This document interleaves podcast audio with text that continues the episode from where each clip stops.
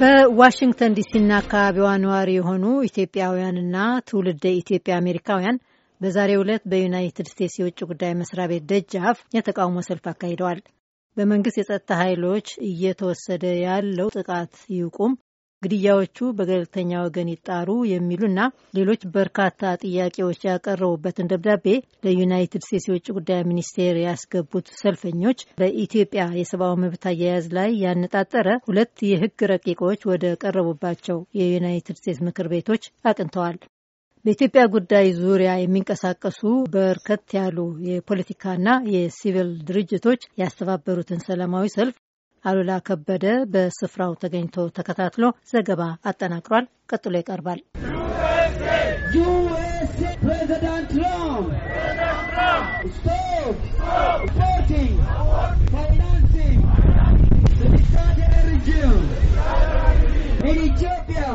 በራሱ የማይተማመን አስተዳደር አገር በሽብር ይመራል፣ አምባገነንነትን መደገፍ ይቁም የሚሉና ሌሎች ልዩ ልዩ የተቃውሞ መፈክሮችን እያሰሙ ነው።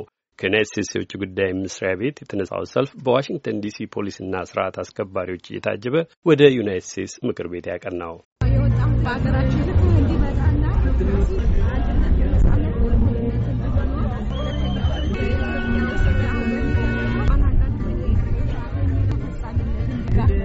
በሰልፉ ካገኘኋቸው አንዷ ናቸው። ይህን ያሉኝ በቅርቡ ከአዲስ አበባ መምጣታቸውን የተናገሩ ሁለት የቀድሞ የኢትዮጵያ አየር መንገድ ሰራተኞችም በተመሳሳይ በተለይ ሰሞኑን እየሆነ ያለው አሳስቦን ነው ከዚህ የመጣ ነው ይላሉ።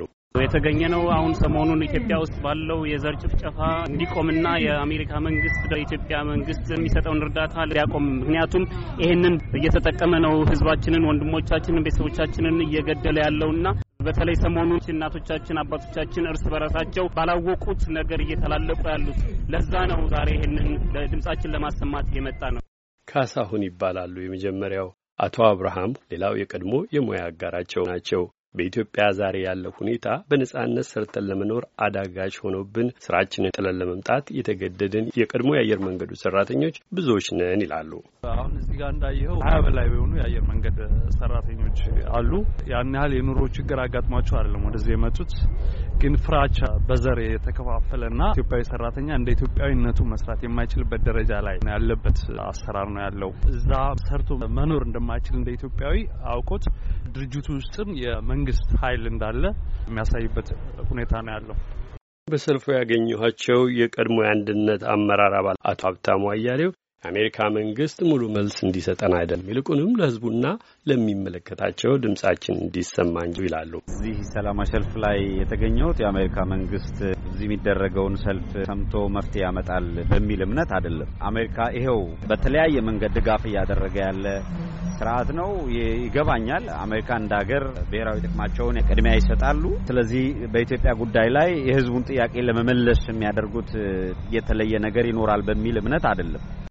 ነገር ግን እዚህ የሚደረጉ ሰልፎች በኢትዮጵያ ውስጥ ያለውን ሁኔታ ያሳያሉ ነው። ኢትዮጵያ ውስጥ እያለሁኝ ለኢትዮጵያ መንግስት አይደለም ሰልፍ የምናደርግ የነበረው። ወጥተን ሰልፍ እናደርጋለን። እኛ የምንጠይቀውን ጥያቄ ህዝቡ ይሰማል ነው። ስለዚህ አንደኛ በህዝቡ ውስጥ የሞራል ከፍታ ይፈጠራል፣ የትግል ስሜት ያነሳሳል።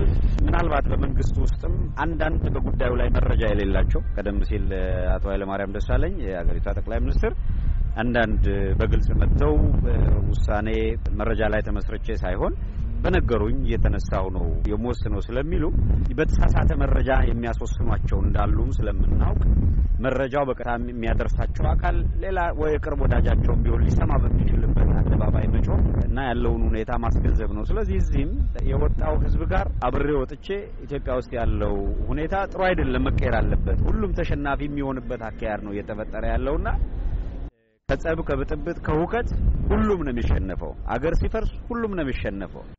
አገር እንዳይፈርስ ስለዚህ ወደ ሲቪል ዋር የሚያስገባ ምንም የማያውቁ መርጠው የተወለደ የለም። የተወለደበትን ብሔረሰብና መርጦ ባልተወለደበት ብሔረሰብ ማንነቱን መሰረት ያደረገ ጥቃት መፈጸም ሲጀመር ሁሉም ነው የሚጎዳው እና ይሄኛው ያኛው የሚባል የለም። ወደዛ እንዳንገፋ ለማድረግ ይህንን ሰልፍ አጋጣሚውን ተጠቅመን ኢትዮጵያ ውስጥም ከኢትዮጵያ ውጭም ሆነው የሚያዩ የሚታዘቡ የበኩላቸውን በጎ አስተዋጽኦ እንዲያደርጉ መልእክት ለማስተላለፍ ጭምር ነው። የቀድሞ የአንድነት አመራር አባል አቶ ሀብታሙ አያሌው ናቸው። ዩናይት ስቴትስ በኢትዮጵያ ጉዳይ ትክክለኛውን ነገር ታደርግ ዘንድ ጥሪ እናደርጋለን ይላል በቀጥታ ለውጭ ጉዳይ ሚኒስትር ሬክስ ቲለርሰን በአድራሻቸው የተጻፈው ደብዳቤ።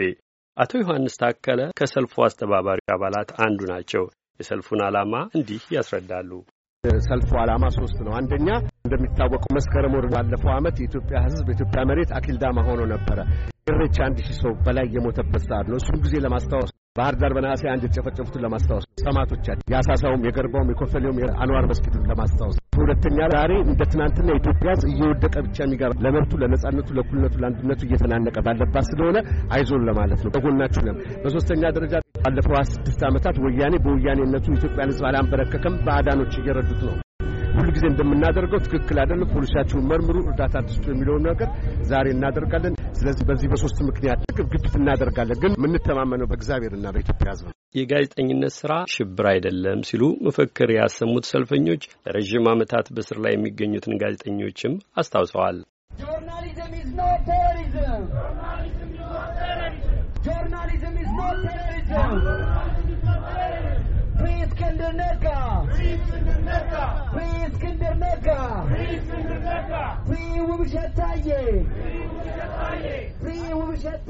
በዩናይትድ ስቴትስ ምክር ቤቶች ከቀረቡትና በኢትዮጵያ የሰብአዊ መብት አያያዝ ላይ ካተኮሩት ረቂቅ ሕጎች አንዱ ነገ ይጸድቅ ይሆናል የሚል ተስፋ ሰልፈኞቹ ዘንድ አሳድረዋል።